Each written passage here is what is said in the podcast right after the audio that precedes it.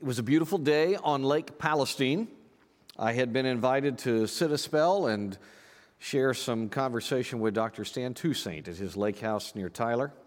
Opportunities like that should never be squandered. Even as a, as a very young man, I appreciated that. So, so I, the, the young adult working at camp, was blessed to sit down and sip some lemonade with the wise old seminary professor. As often happens, going to notice this often happens with young, zealous Christians who are trying to learn from Scripture, the conversation turned to the problems of what we call free will and predestination. Have, have you noticed that? Whenever you're talking in an earnest conversation with a, with a young adult Christian, one of three topics will almost always come up sex, the book of Revelation, or predestination. So I don't think Stan and I talked about sex that day, but we did inevitably get around to questions about predestining, God predestining. If you look in your notes, you can see how Stan answered me. Um, if you're online with us, you should be able to, to tab up and get a hold of the notes. If you're here in the auditorium, you can open up your bulletin. You'll see what Stan told me. He said, Wayne, first you need to understand this term, antinomy. Uh, the old Greeks uh, made it up. Anti is against, nomos is uh, rule or law uh, or reason. Uh, by the way, that's your fancy word for today, boys and girls, antinomy. On the count of three, you get to say antinomy, uh, not antimony, that's the metal. This is, this is an, a different idea. Antinomy. One, two, three. Antinomy. Very good. An antinomy is the juxtaposition of two things that, that are both demonstrably true. Each is demonstrably true. They seem to contradict, and yet somehow they don't. Somehow they work together. It's a really important idea in, uh, in mathematics and in philosophy. For example, antinomy was a huge deal to Archimedes. I think that because Archimedes was comfortable living with the tension of antinomy, he was able to discover things no one else had ever discovered, like pi and, and the, uh, the math principle of buoyancy that allowed ships to get larger and larger changed the world. In my talk with Dr. T, he went on to show how antinomy is incredibly important in our grasp of predestination and human responsibility. He told me this. He said, Wayne, there are dozens, and this is true, there are dozens of passages that indicate that humans make choices or that humans have responsibility. Actually, you'd probably do better if you did that in the Old English way, response ability. Uh, and then he said, and this is true as well, there are hundreds of passages that declare God Almighty is completely sovereign, foreordaining, omniscient, omnipresent, all powerful. Humans are unable to grasp each of these balancing truths at the same time. By the way, that should encourage you in a way because there is a depth of, of biblical theology. And, and when you see equal balances, certainties that are, that are balancing against each other, it oftentimes is a clue that you've stumbled onto one of God's attempts to relate truths that are beyond human comprehension to limited human minds. Now, Dr. Toussaint went on. He told me this, and I've shared this illustration with some of you before. He said, My parents uh, had a lake house near Hinckley, Minnesota. And he told me, Wayne, it was very different from this lake house where we are today because we were right down on the water. He said, My parents' lake house was four stories deep. And I say deep because it was built down into the side of a, of a cliff. Uh, he said when, when we would pull up to the, the first story, which was the, the main floor was when you pulled up on ground level. And we would pull up in our car, and you'd get out and you could walk around to the cliff this way as far as you could go. You walk around the cliff on the side of the house this way as far as you could go, and all you could see would be, would be a, uh, a tin roof. And, and you'd say, That house has a tin roof, and you'd be right. But when you went into the house, it was built down into the side of the cliff. By the way, I've been in a lake house just like this on Lake Tenkiller in Oklahoma. It's really, really cool. Um, their house, uh, Stan's parents' house, was four stories deep. The bottom story was actually the boathouse. That's where the boats were stored. So he said we would get in our boat and you could row out and you could roll around to the cliff as far as you could go this way, and then you could roll around as far as you go this way, and you look at the roof, and all you could see would be a tile roof. And you would say, That house has a tile roof. And you'd be precisely right. And then Stan said this From each point of view, you are convinced that that roof is what you can see tile and tin, respectively. Only God is able to be above and see both at the same time. Close quote. So it is with the antinomy truths that are in the Bible. Now, as we finished the lemonade and I got up to get back to work at camp, Stan gave me an assignment. Ever the professor, he told me to draw up, he said, I want you to read the Bible this summer, and I want you to draw up a list of antinomies of these two, two roofed truths that are in the Bible. And I said, Yes, sir. And I did that assignment. I've modified it since over the years, but um, I'd like to share with you a brief, this is just a brief chart of what I discovered that summer. These are some of the antinomies that I found in Scripture. God is transcendent. That means He is beyond us, but He's also immanent which means he's totally near. Jesus is fully human, and he is what, everybody? Fully divine. The Bible is God's word. That means it's divinely inspired. And the Bible is also a series of books authored by humans with their own language limitations. The church is one universal body of Christ, and it is many particular local communities. The church is holy that's what it means when God's Spirit is with us. And yet, the church, we see this in the scripture, is, is imperfect. It is in need of continuous reform. Human nature is good. We are made in God's image, and that's not erased by sin. Human nature is sinful. The imago Dei is defaced, not erased, but defaced. Both are true, right? Antinomies. The focus of our lives should be on the present world and Focus of our lives should be on the world that is to come. As human beings, we are individual persons.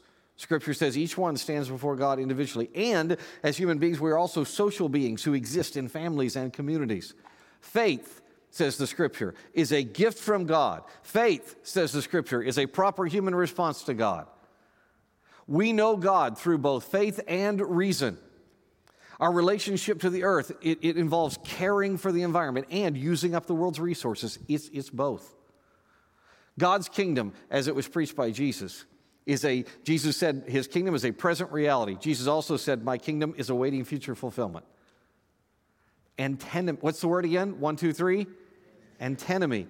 We respond to a Christian's death with mourning for our loss, biblically appropriate. We also respond with rejoicing over their new life with God. Life after death can be thought of as, as the resurrection of the body. It can also be thought of as the immortality of the soul. It's both. Risen Jesus is present, He is ever with us. And risen Jesus is ascended, sitting at the right hand of God the Father to return physically again. The final judgment is individual, it's particular. The final judgment is also general and universal. Christian theology embraces the via positiva, what we can know, and the via negativa, what we cannot know. Antinomies. Now, today we're only going to deal with one side of the roof. Okay? It's not that the other side doesn't matter, but this is our focus for today the tile roof of, of the often miscast and abused doctrine of predestination. Your second fancy word for the day is predestination. On the count of three: one, two, three predestination. Open your Bible, please, to Ephesians chapter 1. Ephesians chapter 1, you'll find it in the New Testament after the Corinthian books and Galatians, then Ephesians, just before Philippians. Ephesians, uh, Ephesians chapter 1, Paul introduces himself and then says this, verse 3 Blessed is the God and Father of our Lord Jesus Christ, who has blessed us with every spiritual blessing in the heavens in Christ.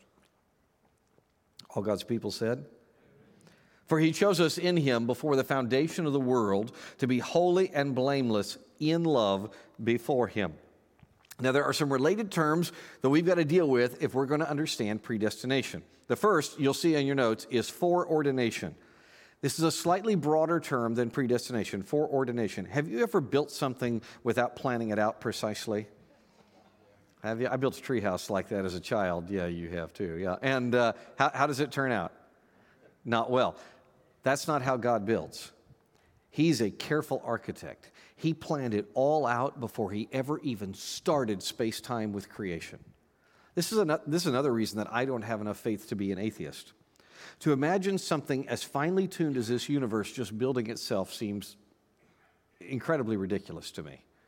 Dr. Francis Collins agrees with me in that. He was a default atheist.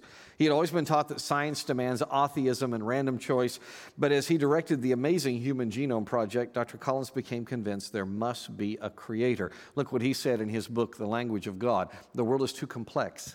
I cannot see how nature could have created itself.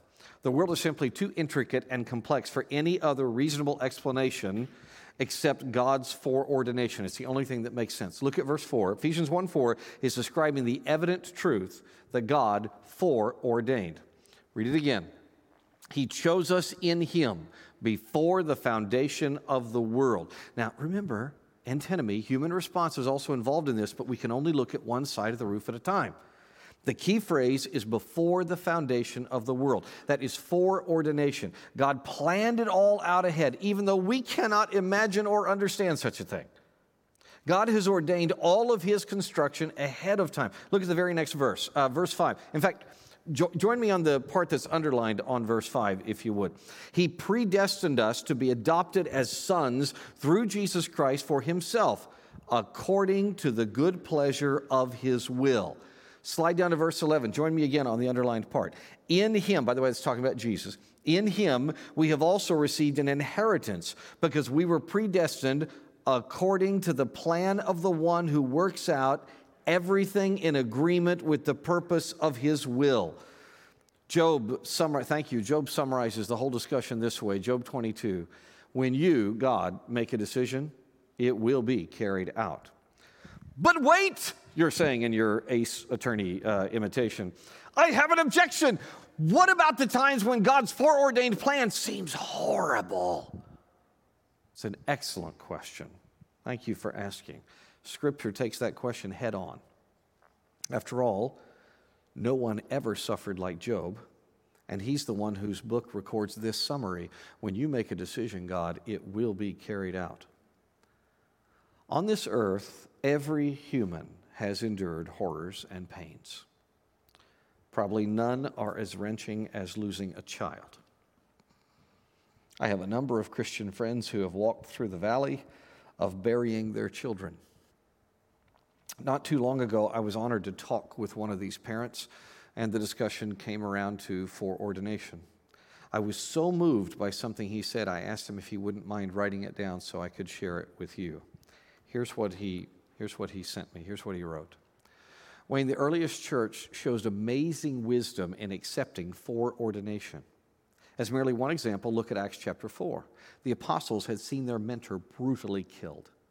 They were then illegally detained and threatened. And yet, when they met with the church, they prayed through Psalm 2, thinking about the hurt they had endured from evil people. And they said this But everything they, and the they is their tormentors, Everything they did was determined beforehand according to your will. He went on. The answer to hurt is to embrace God's foreordination and foreknowledge, not to create a lesser God in our image. After all, as Acts chapter 4 shows, the resurrection of Jesus was also planned beforehand. That resurrection makes everything different, including the loss of our daughter. We know that this is not the end, and we praise God for his plan to resurrect, even though it includes pain before all is made new. Close quote. Amen. Now, that statement also contains the next, next aspect of our study. He said foreordination and foreknowledge. Look up here, Romans chapter 8, 28 and 29. We know that all things work together for the good of those who love God, who are called according to his purpose. For those he foreknew, he also predestined to become conformed to the image of his Son, so that he would be firstborn among many brothers and sisters. Foreknew. Verse 28 refers to the foreordination that we just studied. And then verse 29 zeroes in on, on foreknowledge. We'll get to predestination. Just hold your horses. My old professor, Dr. Pentecost, summarizes foreknowledge really, really well. Look what he said. He said, God is a God who is all wise, who knows with certainty the course of all events, past, present, and future. God is an omniscient God, yet foreknowledge is not synonymous with God's omniscience. Foreknowledge, as used in Scripture, refers to what God knows with certainty will come to pass because he has decreed that event. Foreknowledge, then, is the result of God's foreordination of what would take place. Close quote. Amen. Peter uses foreknowledge in his first epistle. Uh, first Peter chapter 1, he starts off this way. Look how Peter begins his first letter. Peter, an apostle of Jesus Christ, to the chosen, living as exiles dispersed abroad in Pontus, Galatia, Cappadocia, Asia, and Bithynia, chosen according to the what, everybody? Foreknowledge of God the Father through the sanctifying work of the Spirit, to be obedient and be sprinkled with the blood of Jesus Christ. May grace and peace be multiplied to you. Yes, human beings are chosen. And yes, human beings choose. It's both. God chooses foreknowledge. People respond. They choose. Don't try to eliminate either side of the antinomy, or you will subvert one side of the roof to the other. Don't look for solutions to this difficulty. Look, look, Peter did not say, this is so important, he did not say, you're chosen because of God's foreknowledge. He did not say, you're chosen because God could tell who was going to respond to him. He says, chosen according to God's foreknowledge. God's ways are beyond us and our tidy solutions to reduce him to our reasoning. He exercises complete foreknowledge. The best illustration I can offer comes from creation, it's from light. There's a famous experiment. It's called the double slit experiment. It's been being done for 120 years. A guy named Young began it about 120 years ago. This experiment, it can be done with light waves, light photons, particles. Um, it, it allows it, allow, it, it, shoots light at a wall that has two slits cut in it that only allows small amounts to come through. Now, because there's just two little slits in this wall, when you're shooting particles of light, uh, like from a laser, the, the results should be scattered. They should bounce around against each other until some get through, and it should leave a scattered looking pattern on the wall that receives. But that's not what occurs. To put it very simply, the light in the double slit experiment moves on a mission, and it is totally harmonious. It's like the electrons, the, the photons know where to go. Curiosity magazine, Ashley Hamer summarized it this way. She said, This suggests something very, very weird is going on. The photons seem to know where they would go if they were in a wave. It's as if a theater audience showed up without any seat assignments, but each person still knew the exact seat to choose in order to fill the theater correctly. Close quote. There's a great deal to amaze here. I suggest you look up double slit light experiment or Wheeler's experiment. For our purposes, the bottom line is light behaves as if it has, it has foreknowledge, it has information that it should not possess. But there's more. There's more. As you likely know, light travels in both waves and in, in particles. And here's what happens in the double slit experiment this is incredible. When a detector is present, the, the, the photons, the electrons that come from the photons, they act, they act like particles. When the detector is not present, they act like waves. Is that amazing? Parti- I'm sorry, when they're not turned on, they act like particles. When they, uh, yeah, you're right. When they're not turned on, they act like waves. When they're turned on, they act like particles. That, that is mind blowing. Here's what it's saying if no one watches, you get waves. If you watch, you get particles. And somehow, these photons of light know before they are even fired. Because the experiment can be done, as Wheeler did, where the detectors are put in after they're fired, after the light's fired. Now, that elicits a question that I know you're asking in your Einstein imitation. What does it have to do with foreknowledge? Thank you for asking. It's a great question. I'm going to let Ralph Brown answer. Ralph uh, wrote an excellent book I have really enjoyed called The Model of Everything. Um, uh, Ralph is brilliant. It's a very humble title. No, I'm kidding. It really is. A, it's a very good book. This is from page 94 of The Model of Everything. Ralph says this about the double slit experiment. What we can philosophically conclude is the light and the electrons, when they are fired, in some way have knowledge of future events. Before being observed at the detector, their behavior has already been determined and was always in agreement with the detector configuration. To state the obvious, this conclusion runs contradictory to our accepted norms and concepts of time. It violates a required principle of science and human ontology, cause and effect. Now, while some knowledge of future, uh, while some knowledge of future events may seem illogical, what you're observing is merely a physical reaction to some stimulus, just like any other scientific experiment. What makes this experiment different is the stimulus is apparently from the future. If light or electrons could and do have knowledge of future events, their behavior is completely explainable and consistent. Regardless of any explanation or theory of how the light knows how to behave, we should look for God in this natural phenomenon. Close quote. God. He's right. The double slit light experiment, the whole reason I walked you through that is it illustrates for us God's foreknowledge. He who is the true light knows ahead of time what we cannot know. Now, on the right side of our notes, we find our next term, election. Every few years, Americans go through an election. Certain people are selected, set aside to serve as leaders. How many of you voted in the last election? Raise your hands. How many of you voted more than once? Kidding. I'm just lighten up. I'm just kidding. Voting, voting is a fine thing. Um, however, voting has a potential negative repercussion for Christians. Here's what voting can do. I've noticed this as I've taught in, in different places around the world. Places where people vote have a harder time understanding the doctrine of election. Uh, follow me here. There's this subtle, powerful idea that takes, that takes a, a, big, big part of the mind of people who vote. They think about the fact that we are the ones who select, we choose, we decide, we vote, we elect. In fact, in fact, voters begin to think, this, this is very common, we begin to think any decision upon which I don't vote must be inherently corrupt. It's not logical, but it's how we think.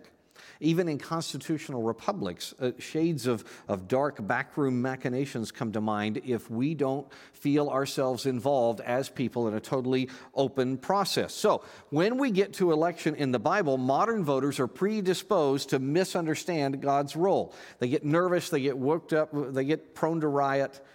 But let's calm down and let's read Ephesians 1 4 and 1 Peter 1 1. 1 Peter 1 1. Peter, an apostle of Jesus Christ, to the chosen, living as exiles, dispersed abroad in Pontus, Galatia, Cappadocia, Asia, Bithynia, basically all of modern Turkey.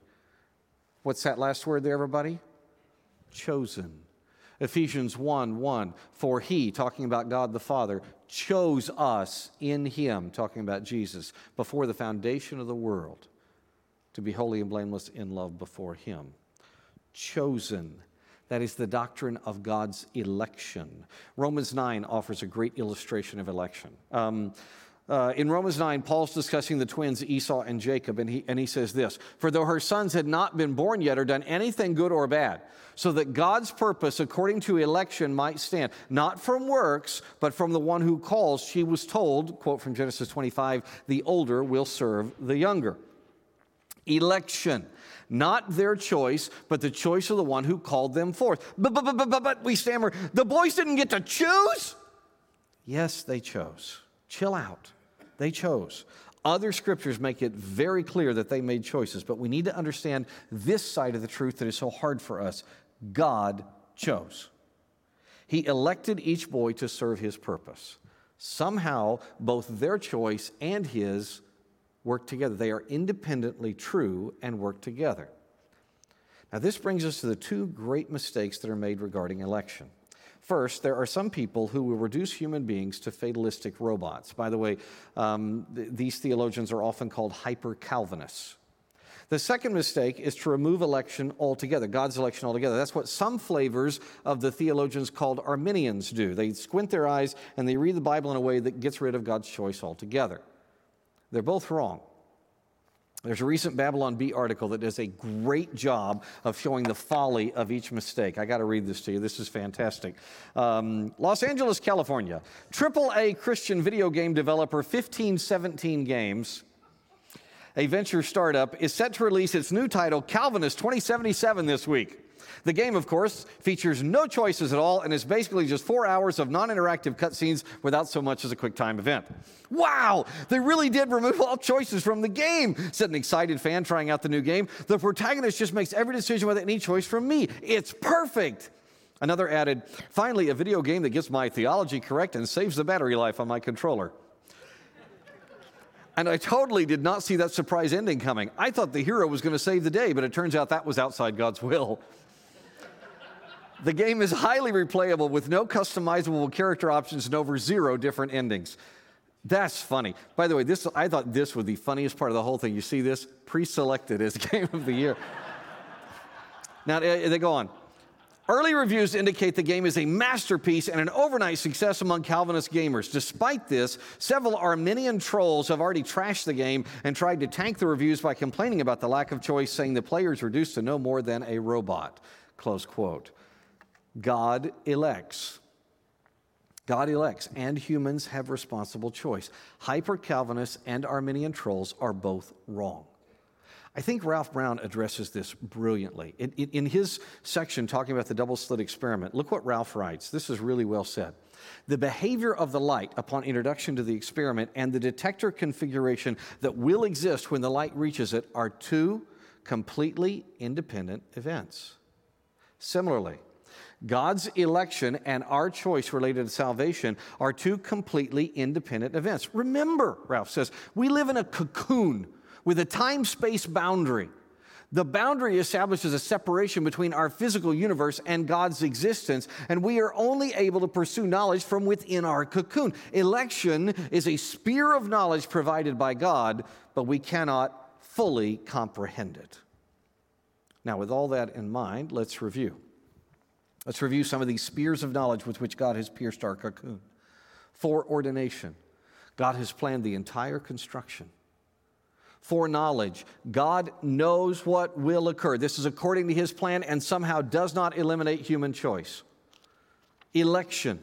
God has chosen people to be blessed by the miracle of his undeserved grace. And that takes us to our ultimate word of the day, our wonderful word, predestination. Predestination is this God has determined the end beforehand. Read the continued thought. You're in Ephesians 1, right? Okay, go back to verse 3 and let's read all the way through to the end of the thought in verse 6, or into this part of the thought. Blessed is the God and Father of our Lord Jesus Christ, who has blessed us with every spiritual blessing in the heavens in Christ. For he chose us in him before the foundation of the world to be holy and blameless in love before him. He predestined us to be adopted as sons through Jesus Christ for Himself, according to the good pleasure of His will, to the praise of His glorious grace that He lavished on us in the Beloved One. Predestination is determining the end of something beforehand. It's like the light experiment, where somehow the light knew exactly what would transpire before the experiment began. Where we get off track, listen, this is, this is very sad but very true. Where we get off track when we talk about predestination is we, we tend to focus on the unknowable aspect, the, the, the questions of how can this possibly be? Instead, when you look at it from the Bible, predestination is meant to focus our attention on the ends for which something is set aside. That's the whole point of it in the Bible, is to get us to focus on the ends God has in mind. Not to worry about the how, but the what. Here are some of the ends for which Christians are predestined. Scripture says, you and I, these are just a few of the things in the Bible where the word predestination is used. You and I are set aside, Ephesians 1 4, to be holy and blameless in what, everybody? In love. Ephesians 1 5, we are set aside to be adopted in God's very family. Verse 6, to bring praise to his glorious grace. Verse 11 that we read earlier, to obtain an inheritance.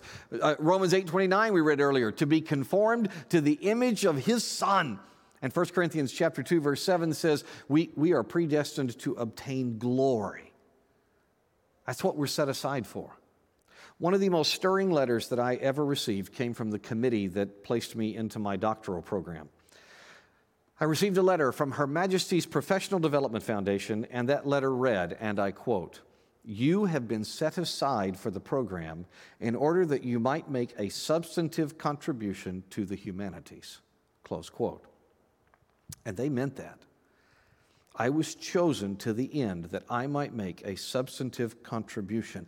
In a similar way, Christian, listen, His true majesty says that you were set aside for these reasons. Read the list with me. I'll, I'll, read the reference and you, you read the end. Here are some of the ends for which Christians are predestined Ephesians 1 4 to be holy and blameless in love. Verse 5, to be adopted in God's very family. Verse 6, to bring praise to his glorious grace. Verse 11, to obtain an inheritance. Romans 8:29, to be conformed to the image of his son.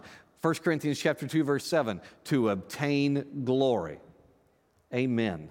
God sovereignly predestined us for that. All God's people said, Amen. Layson Ward of our pulpit team shared a really marvelous thought with me. I liked it so much, I put, I put part of this in your notes that I could fit in. Layson wrote and said, Predestination points to God's beautiful sovereignty. There's rest. There is literally nothing I could have done to earn God's salvation, and nothing I can do to change his mind. That is immensely comforting. And then she quotes John chapter 6. Uh, Jesus tells us, All that the Father gives me will come to me. And whoever comes to me, I will never cast out. For I have come down from heaven not to do my own will, but the will of him who sent me.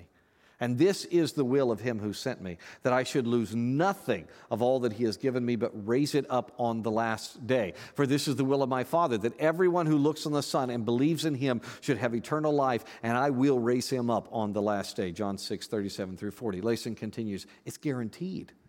I'll spend all of eternity thanking and praising God for that, and still the gratitude I express will never be enough to accurately portray just how wonderful God is. Amen?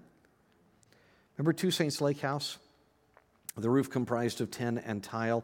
It's time for just a second to bring in the other side of the roof for just a moment. We have gotten to know all these wonderful words that, that I call the tile roof predestination, election, foreknowledge, foreordination. But how can we understand that in light of the very, very real scriptural truths of the tin side, human choice and responsibility, and what we call free will? There's one passage that gives us a little bit of a glimpse of, of how they connect together. 2 Peter chapter 1. Peter really thought about this a great deal. P- Peter, Peter, Peter really put some time into this. The beginning of his second letter, he says this, verses 9 and 10. The person who lacks these things, er, stop right there. Quick context. In the first eight verses, Peter has enumerated uh, these traits. Okay, these are the things. When he says these things, here's what he means faith, goodness, knowledge, self control, endurance, godliness, brotherly affection, and love. Okay? The person who lacks these things is blind and short sighted and has forgotten the, the cleansing from his past sins. Therefore, brothers and sisters, make every effort to confirm your calling and election, because if you do these things, you will never stumble. We got to clear up one translation issue. Confirm. My, the, the word that my Bible translates confirm by the way, confirm is better than most English translations, but this is one of those times when there is no English translation that gets it. And it's not the fault of the translators. Different languages don't go to each other piece by piece. There, are, there are differences. That's why, that's why it's hard to go from one language to another. Some things are easier. This is one that's really hard. It would take a paragraph to really do justice to this, so confirm is what they put. But, but the Greek word, uh, uh, bebios, bebios it, it, doesn't, it doesn't mean something about you. It's not something you do. It means something trustworthy, a solid thing that will hold your weight. Look, this piece of cardboard, this flimsy piece of cardboard, is this bebios? Will it hold my weight? No, it did not. But this solid wood stage, this is strong. This will hold my weight. Peter says, Remember your election. Remember and solidify your feet on the great predestined salvation that you have in Jesus. He is not saying, Oh, go back and check again and make sure you really meant it when you trusted Jesus.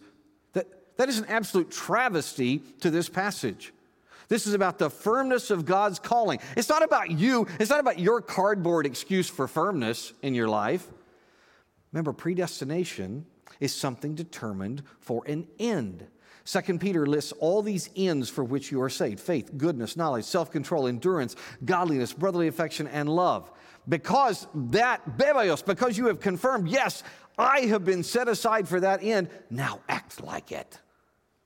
This is where human responsibility comes into focus. You should act to stand firm on that salvation and make wise choices. We are responsible for these things.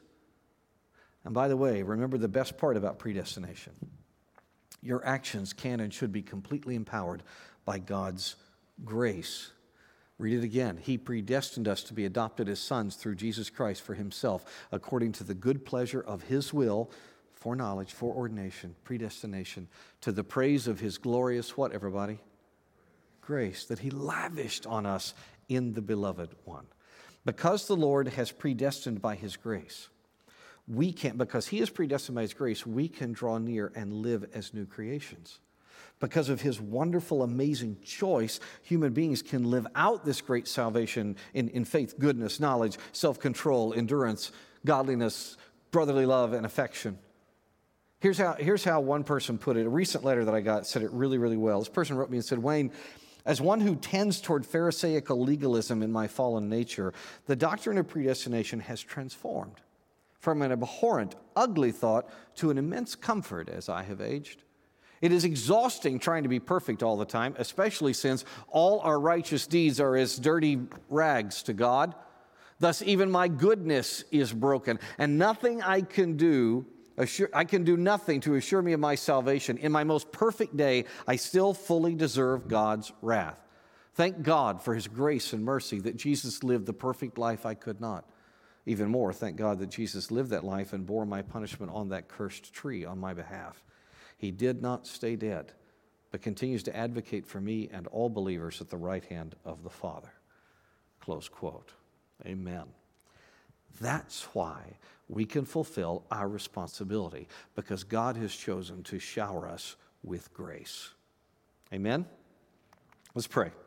Let's pray. Father, I pray for myself, I pray for my brothers and sisters that we will, that we will accept and live out our calling, that we will stop trying to be God and worry about our flimsiness, and instead, we will stand on your grace.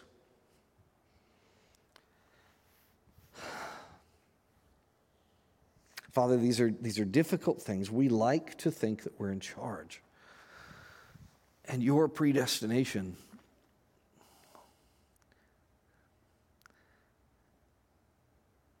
it's scary for us because we're cowards, because we're pretenders and want to pretend that we're really big when we are so small. Your predestination is of incredible beauty. That something as small as me would be so significant to you. That you would give me a foundation of choosing me before the foundation of the world, before time space. That you would, that you would have election and foreknowledge and foreordination all work for me. It's, a, it's astonishing. And I praise you for it. I deserve it not. None of us who are Christians do. And yet you amazingly provide for us in grace. Lord, I pray for anyone, anyone who is studying with us today that has never trusted Jesus, that they will let go their very fallen human, ridiculous desire for omniscience and they will trust you. As Michael Card said, they will surrender the hunger to say they must know and have the courage to say, I believe. Friend, God loves you. And He made a way for you in Jesus. Trust Him as Savior. He did die on that cross for you and rose from the dead. He prepared everything, including this moment right now in history when you would be hearing the message of the good news of Christ. Respond to it, trust Him.